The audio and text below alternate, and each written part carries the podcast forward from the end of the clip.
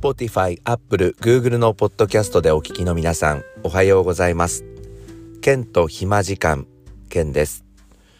え今日は田んぼの真ん中、一本道のところに車を止めまして、え収録をしております。ここが定位置になりそうな感じもしますが、えさて、テンションが低い時の朝、自分はおまじないのように呪文を唱えております。で、どういうふうに言っているかというと、朝日スーパージュライってこう、ジュライっていうふうにあの言うようにするんですよ。それを2回言うと元気になるということで出勤してまいりました。え今日はですね、朝ドラの話なんです。NHK の連続テレビ小説皆さんご覧になっていますか？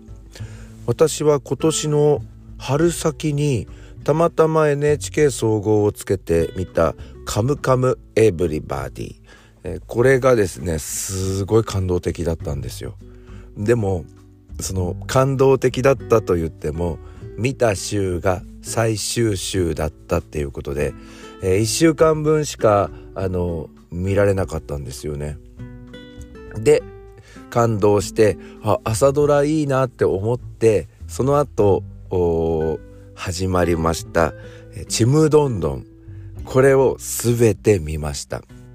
え沖縄のやんばる生まれの女の子が成長していって、え東京でフォンターナっていう、えフランス料理のお店に勤めてそして独立してお店を出して最後はやんばるに戻っていくっていう話なんですけどすごく楽しかったですね。そして今はそれが終わりまして、えー、この10月からは「舞い上がれ」っていうのが始まりましたでこれずっとあの見ようと思ったんですけど2週目忙しくて見られなくてあの5回分あのすっ飛ばしてしまったんですよあーこれ今回もずっと見ようかなと思ってたけどすっ飛ばしちゃったからもういいやと諦めていたんですけどそしたらですね NHK プラスっていうサービスに入っていて1週間分見られるんですよ。それで日曜日の夜に5回分まとめてみてそして、えー、このペースを取り戻して次の週の月曜日から見ているっていう感じなんですよね。えー、今度は東大阪が舞台でえー、お母さんの実家が五島列島にあるという少女が今出ているんですけれども、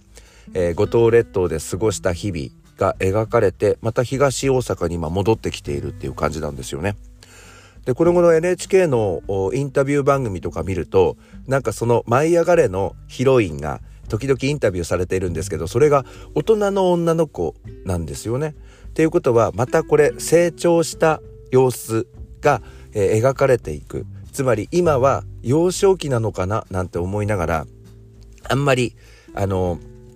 その筋書きであるとか予告であるとかそういうのをあの気にしないように情報をキャッチしないようにして今見始まったっていうところです、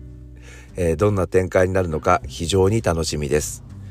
皆さんも NHK 連続テレビ小説朝ドラの思い出などありますか？またおすすめのドラマこんな朝ドラが面白かったよっていうのがあったら教えてください。ケンカフェアットマークあ失礼しました。えー、ケンカフェ101アットマーク gmail.com ケンカフェ101アットマーク gmail.com ツイッターはハッシュタグシャープケンカフェ101でつぶやいてください。ケンと暇時間ケンでした。東の方から、えー、光が差し込んでいます。雲の切れ間からなんですけどね今日はどんな天気になるでしょうか皆さんも一日頑張っていきましょう